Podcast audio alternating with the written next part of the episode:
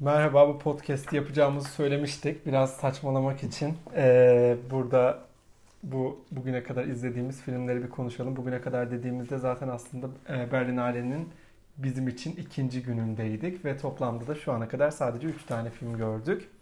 Ee, zaten büyük ihtimalle bunu eğer eskaza biri dinlerse o da bizim Instagram takipçilerimiz olacağı için onlar da zaten tahminen e, bu filmleri izlediğimizi daha önce görmüştür ve e, milyonlarca fotoğrafa boğulup bizden bıkmıştır diye düşünüyorum.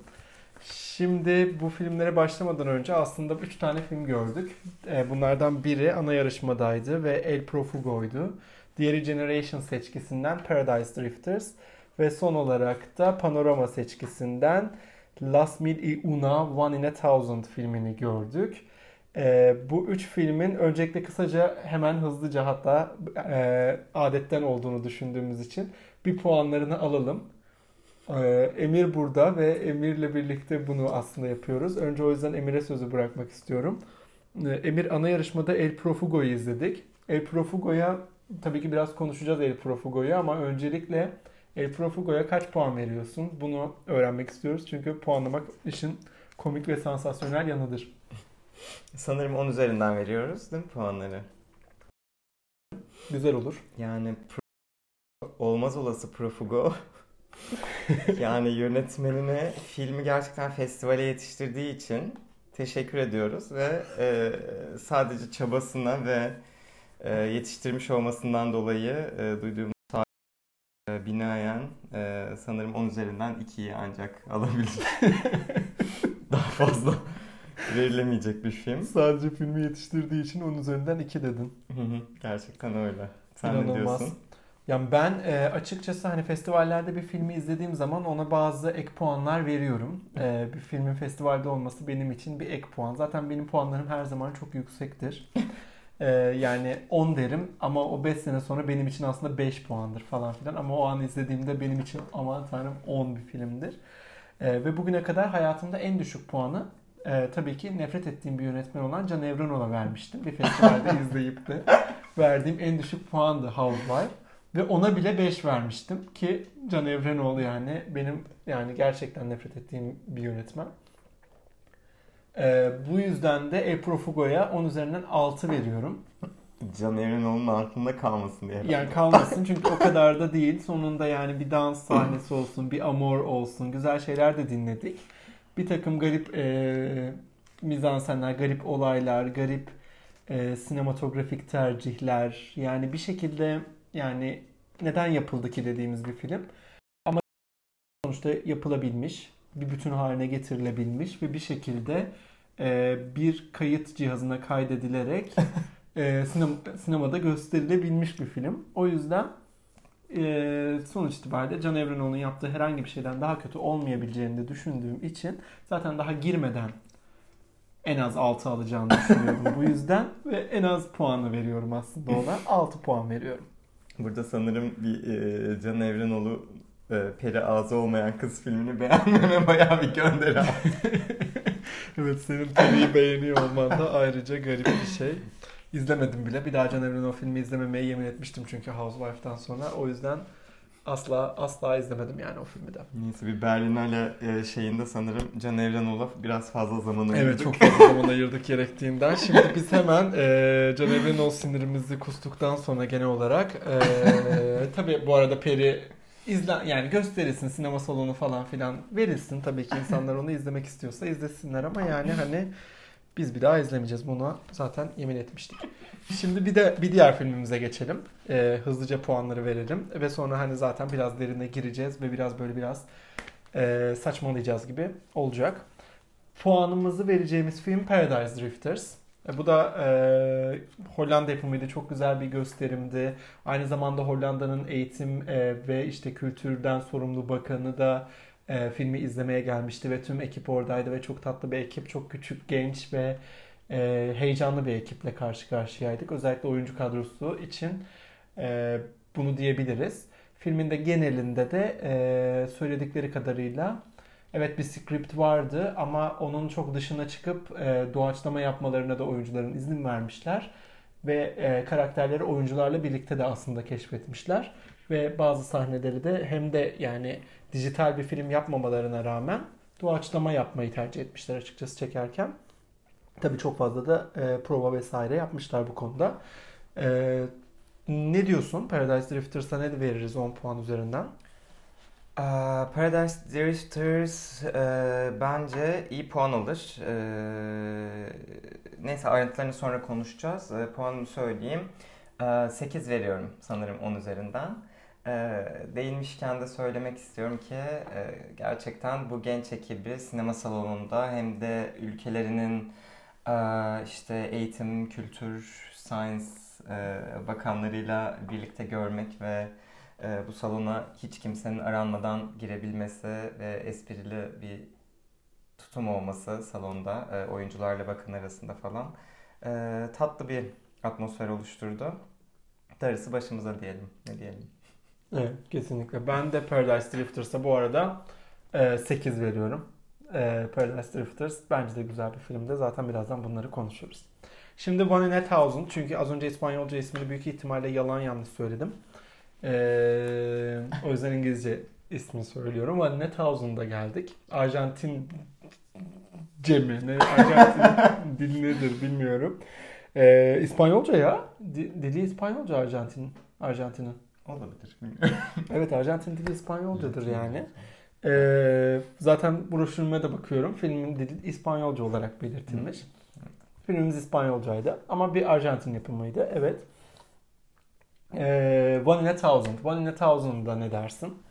Uh, One in a Thousand, e, ben de bir ana seçkiden izlediğimiz ilk film, e, söylediğimiz ilk film, yani Profugo'da bir Arjantin yapımı filmdi. Arjantinlilerin neden film yapmaması gerektiği konusunda beni ikna etti. Yani siz çok güzel şarkı söyleyin, danslar edin, spor müsabakaları çok size göre ama m, belli ki film işi olmuyor Arjantin'de. Ee, Arjantin sineması biraz beni üzdü. Ee, ama yani tabii bu film yine e, ilk filme göre, El Profugo'ya göre e, daha güzel bir filmdi. One Thousand. Ee, yine ayrıntılarını konuşuruz ama e, bu filme vereceğim puan sanırım 6 olurdu. Onun Altı. üzerinden. Evet. Ee, benim de One in a Thousand'da vereceğim puan yani buçuklu veremiyoruz diye. Bir kuralımız olsun. Podcast senin istediğini ver. Ee, o yüzden aslında yedi buçuk düşünüyordum. Ee, ama buçuklu veremediğimiz için bunu da Paradise Drifters'la eş göreceğim ve buna da 8 puan vereceğim. Ee, bununla birlikte şu anda aslında e, bizim ortalama puanlarımıza baktığımız zaman El Profugo bizden ortalama 4 puan almış oluyor. Ee, Paradise Drifters bizden ortalama 8 puan almış oluyor. Ve One in a Thousand da 7 puanla ee, böylelikle bir tablo aslında oluşmuş oluyor. Şu ana kadar ortalama puanlarımızda aslında en çok Paradise Drifters ön plana çıkmış gibi. Zaten Paradise Drifters da çok beklediğimiz bir filmdi ve aynı zamanda e, bir ilk film. Yani kısa metrajı var tabii ki yönetmenin ama bir ilk film. E, bu hani aynı zamanda iyi bir başarı elde edeceğini gösteriyor. Belki de bu seçkide bir takım e, sürprizler de yaş- yapa- yaşatabilir açıkçası. Şimdi hızlıca El Profugo'dan bahsedelim. Çünkü zaten çok konuşacağımız bir şey olduğunu sanmıyorum El Profugo ile ilgili.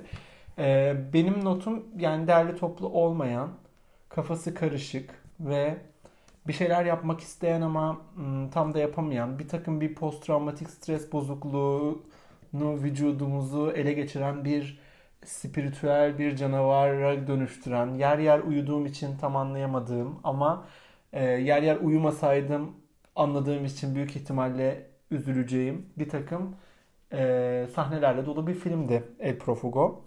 Ve beni hayal kırıklığına uğrattı. Açıkçası ben onun için heyecanlanmıştım. Aslında biz bu arada First Cove'a gidecektik ama tabii ki bilet bulamadık First Cove için. Ve onun yerine e, El Profugo'yu koymak zorunda kaldık. Sen ne diyorsun El Profugo'ya? Yani Profugo ile ilgili ben çok bir şey herhalde söyleyemeyeceğim. Ciddi manada sevmedim. Az önce de verdiğim puandan zaten anladınız. Ee, işte sadece bir filmdi galiba. Ee, ya da belki bana kalırsa bir filmin kapanış sahnesinde çalan Amor isimli bir şarkı ve dans sahnesi vardı. Bu şarkı Şarkı için eden. yapılmış bir film gibi adeta. Yani gerçekten öyleydi. Bunu bir şarkı olarak değerlendirirsek çok güzeldi. Ama bir film olarak neyse değerlendirmek istemiyorum. Çok da kötülemeyeyim. Ee, yani keyifli bir film değildi. Takip etmek çok zordu. Gerçekten dağınıktı. Ne anlatmak istediğini tam olarak anlayamadığımız e, bir konusu. Yani garip bir karakteri, baş karakteri ee, değişik bir olay örgüsü vardı ama yani e, o değişiklik e, saçmalığa ve sıkıcılığa kayan bir değişiklikti. Hani bize içine alan, e, yakalayan bir değişiklik değildi. Buradan herhalde altın ayı falan alacak ve biz de böyle bir rezil falan alacağız. rezil rezil falan. Propago falan açıklanırsa biraz gerçekten bu ee, garip olur. Yani Oscar alırsa bir daha izlemem dediğimiz ne filmler Oscar aldılar. evet gerçekten. Ee, Umarım almaz. Salondaki reaksiyona bakalım. Salondaki reaksiyon iyi değil Profugo için. Yani daha doğrusu e, yani Bernale'de ilk izlediğimiz filmde El Profugo ve salona girdik ve daha film başladı. 5. 6. dakikada aşırı yüksek kahkahalar, ha, evet. çok yüksek bir e, reaksiyon vardı yani filmin her sahnesine e, bir şekilde bir tepki gösteriyordu seyirci ve o tepki yani çok yüksek ve filmden hoşnut ilerledikleri yönünde bir tepkiydi. Gerçi daha sonra birkaç yerde okudum. Zaten e, bu film hani genel olarak bir highlight değil ve yarışma içinde açıkçası çok basit kaçmış bir film. Sadece işte birkaç yüksek kahkahayla seyirci bu filmi de böylelikle ödüllendirmiş olduğu gibi bir yorumu da okudum hatta. Hmm. Ee, ama şey böyle bir tepki vardı salonda yani. Sonunda da alkışlara vesaire baktığımızda yüksek bir tepkiydi aslında. Evet iyi bir etkileşim aldı. Seyirciden doğru diyorsun. Unutmuştum ben onu. Ee, hani filmden nasıl çıkacağımı şaşırdığım için o ayrıntıları çok fazla anımsamıyorum ama ee, ilk başta hatta ben e, dediğin gibi ilk filmimizdi. E, herhalde burada seyirci her filme gülecek gibi düşündüm. Çünkü asla bir komedi filmi değildi. asla bir komik film de değildi. E, ama çokça güldüler. Evet herhalde insanlar sevdi. E, yani bilmiyorum çok bana hitap etmedi. Yani evet. Oldukça sıkıldım. E, sonu sonundaki o alkışla ilgili Film gerçekten çok high bitiyor. Yani başladığı yerde bitmiyor. E, çünkü sonundaki gerçekten şarkı ve dans sahnesi e, insanı içine alıyordu. E, güzeldi sonu ama evet, onun evet. dışında film... Bu, bu e, üç film izledik. Bu üç filmin de benim için ortak noktalarından biri sonlar. E, yani bu filmlerin sonlarında bizi bir yere götürmeyen böyle bir filmden sanki bir tık kopuk gibi. Evet. E, doğrudan bize filmde aslında yaşatmak istedikleri duyguyu tek bir sahnede yaşatmaya odaklanan ve bütün film boyunca aslında o kadar başaramadıkları şeyleri sonunda e, daha böyle altı çizili bir şekilde anlatarak bize göstermeye çalışan bir yerdi aslında bu üç filmin de gittiği yer. E, El Profugo da böyleydi yani. Evet. O, o sonundaki e, şarkı sonra zaten dinledik. Sonra storylerimizde de görmüşsünüz. takım sözlerini yazdık. E, güzel MTV Unplugged albümünde. E, şarkının detaylarını isterseniz yine göndeririz. Güzel El Profugo'yu izlemeden önce şarkıyı ezberlerseniz de filmin o sahnesine eşlik edebilirsiniz. Mis gibi olur. E, büyük ihtimalle İstanbul Film Festivali'nde herhalde olur. Çünkü ne bileyim bir iyi kötü bir yarışma filmi sonuçta yani bu da. Ee, şimdi yarışmaya alınmamış ama neden yarışmaya alınmamış acaba? Bilmiyoruz. Belki de bu yarışmanın kuralları vardı. Biz çünkü bu yarışmanın üstadları değiliz. Zaten biz saçmalayan bir takım yorumlar yapıyoruz şu anda. Ama e, belki de yarışmanın kuralı değilse de yani bence El Profugo'dan çok çok daha fazla yarışmada olmayı hak eden Paradise Drifters'tan bahsedelim. Bugün izledik Paradise Drifters'ı. Hem de çok yorgun bir günde izledik. Çünkü sabahın altısında falan uyanıktık. Bir Berghain deneyimimiz oldu. Ee, bir coştuk, bir eğlendik. Bir aşırı müzikten, teknodan başımız ağrıdı. Sonra geldik midemiz bulanarak bir kahvaltı yaptık. Ve hızlıca filmimize yetişmeye çalıştık. Yani dinlenecek bir vaktimiz olmadı. Ve ben açıkçası Paradise Drifters'ta hani uyuyacağımdan neredeyse emindim. O yüzden açıkçası uyumamak benim için Paradise Drifters için bir başarıydı. Ki film zaten uyutmayacak bir filmdi yani beni hiçbir şekilde. Çünkü odaklı bir filmdi yani. Her şeyden önce bir karakter draması izledik biz. Ve hani tabii ki hani bir sürü olaylar oldu vesaire filmi takip ettik ama bu bir karakter dramasıydı temelde. Hatta üç karakterin draması üzerinden bir şey izledik. Ve e, orada bir kelimeden bahsettiler ama onu anlayamadım ben. E, filmin genel olarak değindiği meseleyle ilgili. E, ama yani aslında üç tane herhangi bir yere sığmamış e, bir şekilde toplumun kusmaya çalıştığı gencin biz hikayesini izledik bu filmde. Ve hepsi açıkçası hani para kazanmanın peşindelerdi. Çünkü bu dünyada var olabilmeleri ve bu dünyada e, kabul edilebilmeleri ya da en azından yaşayabilmeleri için paraya ihtiyacı olan 3 tane genç e, insanın filmiydi bu. E, ne düşünüyorsun Paradise Drifters hakkında? Paradise Drifters e, çok izlemesi keyifli bir filmdi. Ciddi sert yanları vardı. E, nasıl söyleyeyim şu an anlatırken bir daha duygulandım. Ben filmde bayağı bir duygulandım sanırım. Eee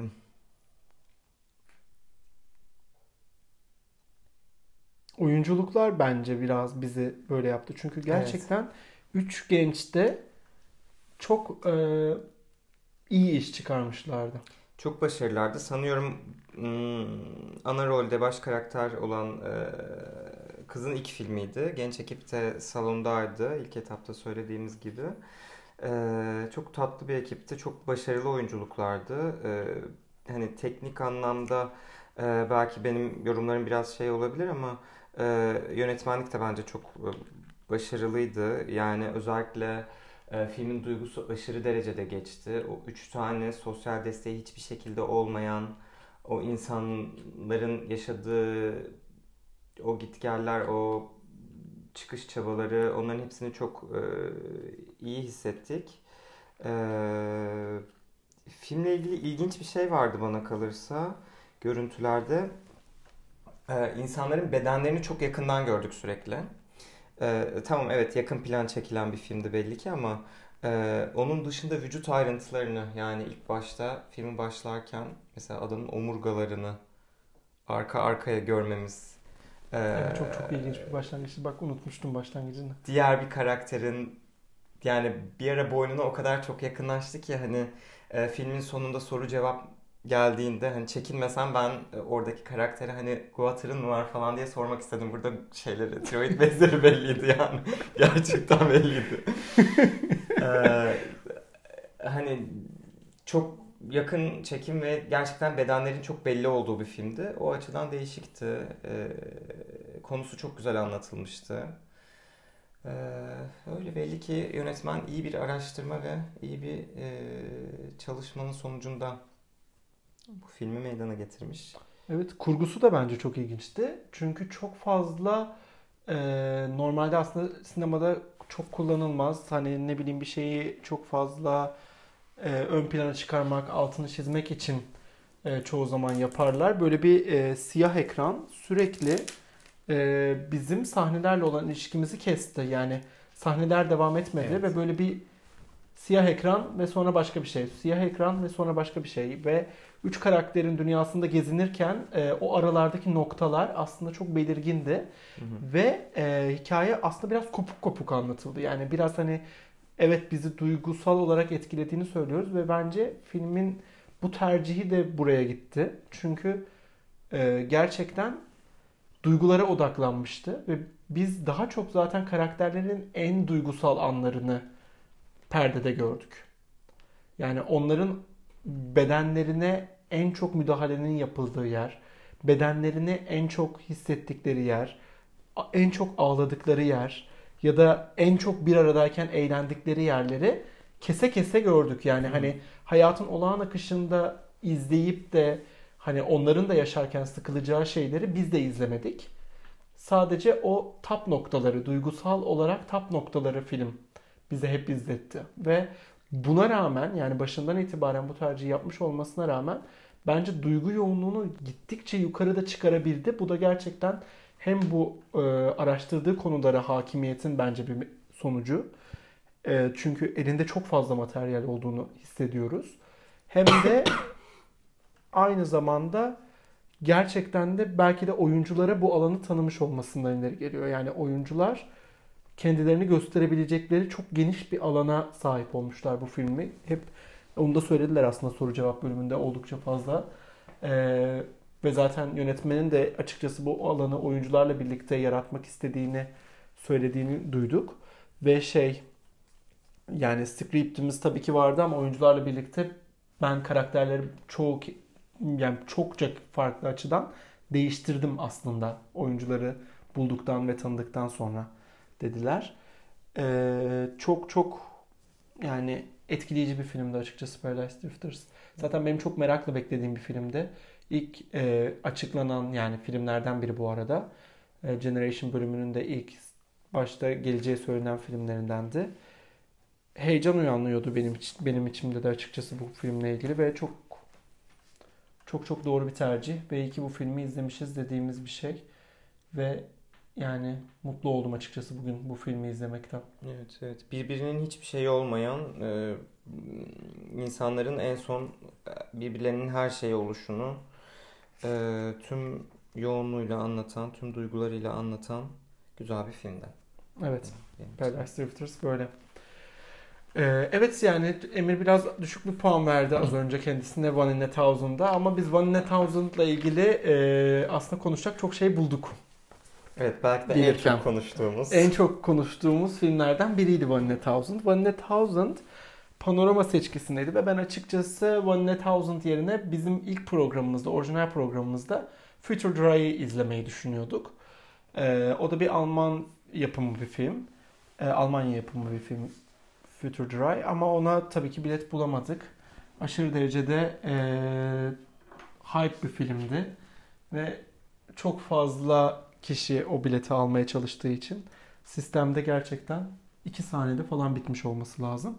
Ee, o sırada neyse ki Paradise Drifters'ın biletini alabilmiştik. Çünkü aynı gün satışa çıkmış iki biletti bu.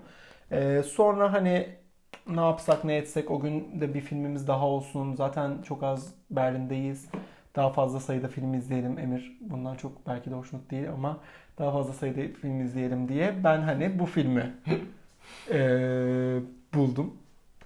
Aynı zamanda bizim muhteşem evimizde de ki onu da görmüşsünüzdür ki harika bir ev gerçekten de şu an oradayız ve mutfaktayız ve aşırı tatlı bir ev ve biraz da meyve yiyoruz. Ee, çünkü çok sağlıksız beslendik birkaç gündür. Ve yani bu da bu saatte meyve yemek de açıkçası sağlıksızdır. Doktorumuz daha iyi bilir ama neyse.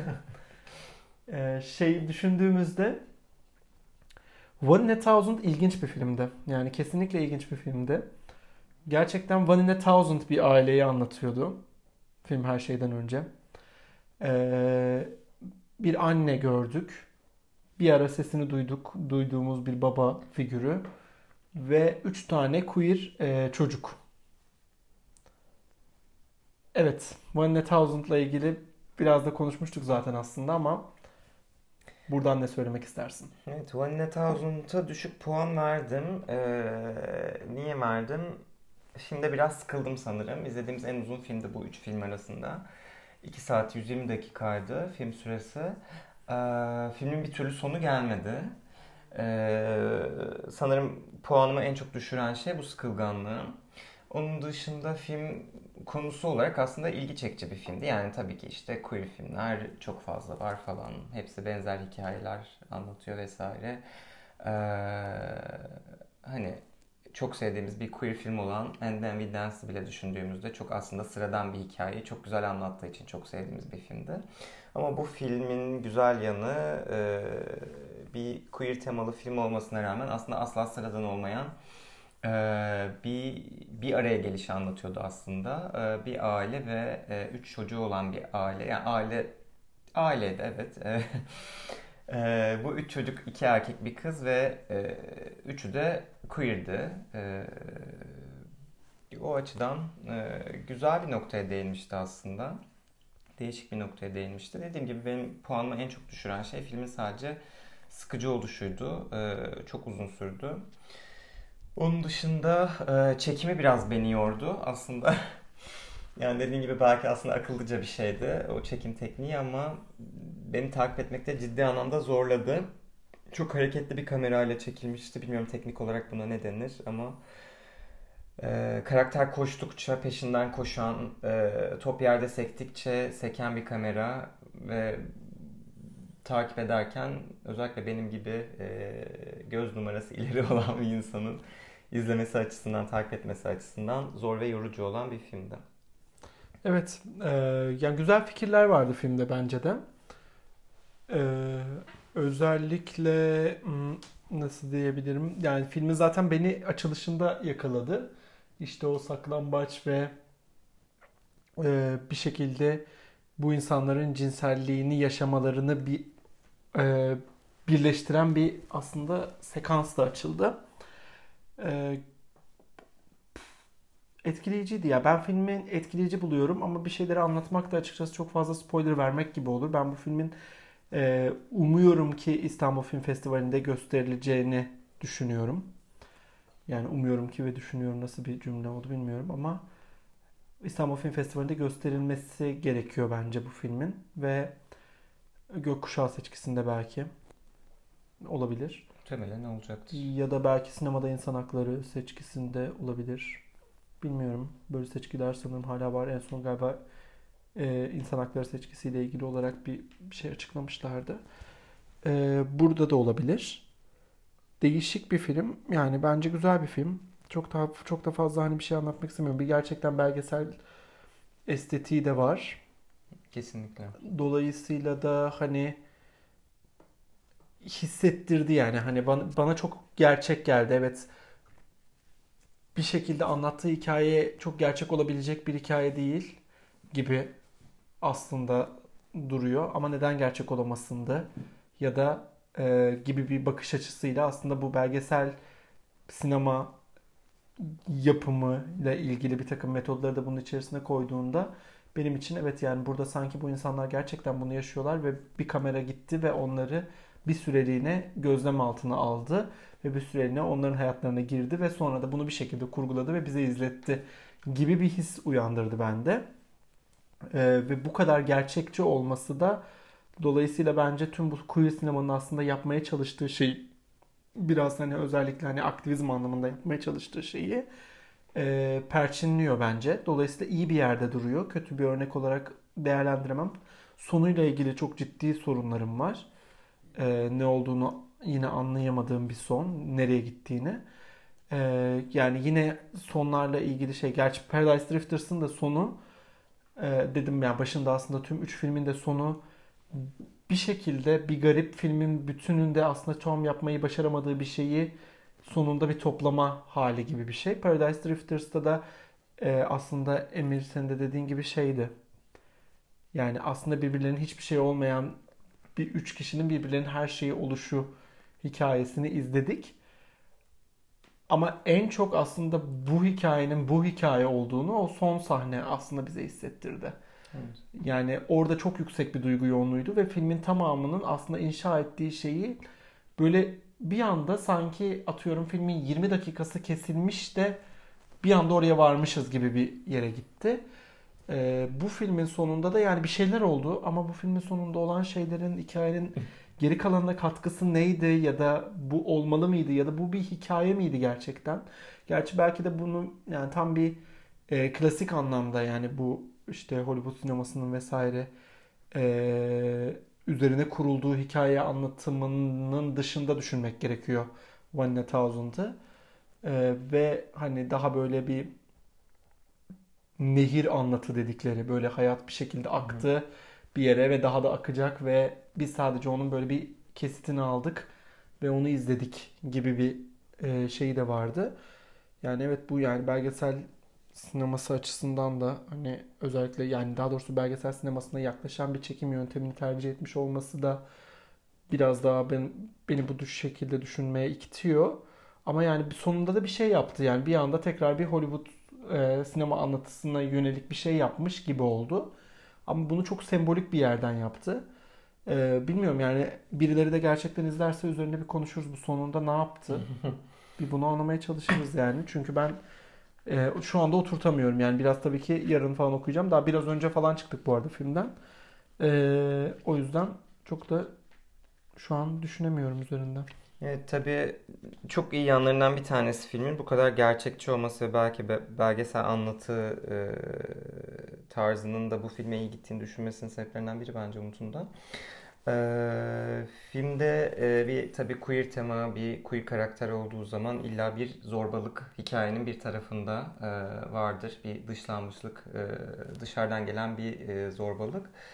Ee, burada güzel yerleştirilen şey sanırım filme e, zorbalığın tek bir merkezden, tek bir düşünce tarzından, tek bir cinsel yönelimden, e, tek bir cinsiyetten gelmiyor oluşuydu. E, toplumun tüm katmanlarından bu karakterlere yönelen zorbalığı çok iyi şekilde gördük. Yani aslında bu zorbalıkta herkese suçu çok güzel bölüştürmüştü film. Evet. Yani bu e, queer sinemanın başından beri aslında e, yani queer karakterlerin sinemada queer temsilinin e, baktığımızda aslında hani daha böyle işte bir komedi figürü, böyle bir yan figür, bir böyle bir takım yani diğer böyle bir heteronormatif düzenin bir eğlence aracı gibi yansıtılan queer karakterlerle başlıyor aslında queer karakterlerin temsili ve çok sorunlu bir temsil aslında queer karakterler özelinde. Ve şimdi yani bu filmde de mesela yine böyle bir karakterin olması ve bu toplumda ancak böyle bir karakter olduğun zaman e, bu zorbalığa uğramadan var olabileceğinle ilgili e, çarpıcı ve gerçekten sert gelen bir söylemi olduğunu düşünüyorum. Yani çok doğru bir yerden yapıldığını düşünüyorum filmin. Yine çok iyi araştırılmış bir film olduğunu düşünüyorum sadece gerçekten hani yani sonuyla ilgili bir sorunum var. Evet genel olarak uzunluğuyla ilgili bir sorunum var. Ee, daha önce bir şekilde izlediğimiz bir şeylerin çok fazla çağrıştırıyor olmasıyla ilgili bir sorunum var. Ama yani sonuç itibariyle güzel bir bir arada sunuş, bir yeniden sunuş, bir izlemelik bir film yani. Açıkçası gerçekten görülmesi gerektiğini düşündüğüm bir film. Ee, evet biraz zorlayıcı. Yani. Şunu da çok güzel yaptı. Sanırım filmin içinde gördüğümüz noktalardan bir tanesi de e, tabii ki HIV e, konusu. E, çok dramatize etmeden, e, kesin bir şey söylemeden bu konuda e, HIV olabileceği düşünülen diyorum çünkü kesin bir şey söylemiyor bunun için. E, kişilere karşı e, o kuşkuyu, o yaftalamayı, belki o tereddütü o kadar güzel söylüyordu ki aslında e, o açıdan da belki filmi e, değerlendirmek gerekebilir. Evet ve heteronormatif düzenin buna karşı korkusu ve bu e, şey yani tüm bu düzenin bu yaftalamayı yapmasındaki temel amacın tamamen toplumun dışına itmek aslında HIV'li olduğunu düşündüğü karakteri ee, ama bunun özellikle queer karakterler arasındaki çok hızlı bir şekilde kabulü, bu şekilde e, aslında yani olması gerektiği şekilde nasıl anlatsam yani evet yani bu konuda tabii ki şu an tam toplayamıyorum aslında anlatacaklarımı. Ama hani diğer tüm heteronormatif düzenin bu kadar korktuğu bir şeyin bu kadar korkulabilecek bir şey olmadığını da aslında bir yandan hatta korkulabilecek bir şey yani olmadığını açıkça bence söyleyerek karakterleri özelinde hatta üzerinde konuşarak ve hani belki o açıdan didaktik de olduğu da biraz bir tık söylenebilir. Ee, üzerinde uzun uzadıya böyle bir konuşarak yani bu konunun bir şeyler söyledi. Ve temelde ben yönetmenin yani en temel amaçlarından birinin bu olduğunu düşünüyorum. Yani bu HIV konusunda bir şeyler söylüyor, söylemek isteği olduğunu düşünüyorum. Ee, ama işte yani bir, bir araya geldiğinde ne oldu? Biz nasıl bir hikaye izledik? Yani evet kuşkularım var. Ama dediğim gibi izlenmesini önerdiğim bir film olduğu için de benim için şu aşamada değerli. Ama tabii ki ben dediğim gibi her zaman çok filmlere aşırı derecede yükselirim. Ee, ilk çıktığımda özellikle zaten benim için harikadır yani filmler e, başa dönersek Can Evrenol filmleri hariç onları daha doğrusu onları zaten çok film diyor muyum emin değilim. E, ama şey genel olarak Zaten hani izlensin yani tüm filmler izlensin. Neden tüm filmler izlensin? İzlenmesi gereken bir film miydi kategorisinde? Evet bir filmdi. Evet bir filmdi yani bu da sonuçta. Böyle.